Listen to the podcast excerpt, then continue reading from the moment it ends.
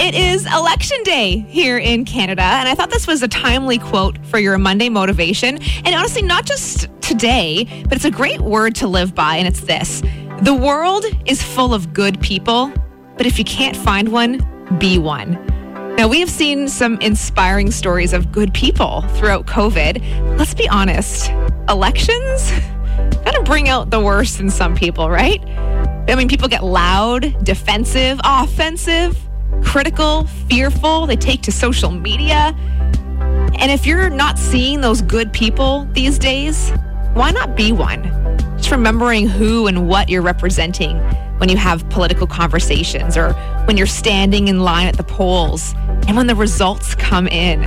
And we all have seasons and circumstances that kind of mask the good in us. But I just, I feel that if you're a believer, you have the good, bright, loving light of Christ in you.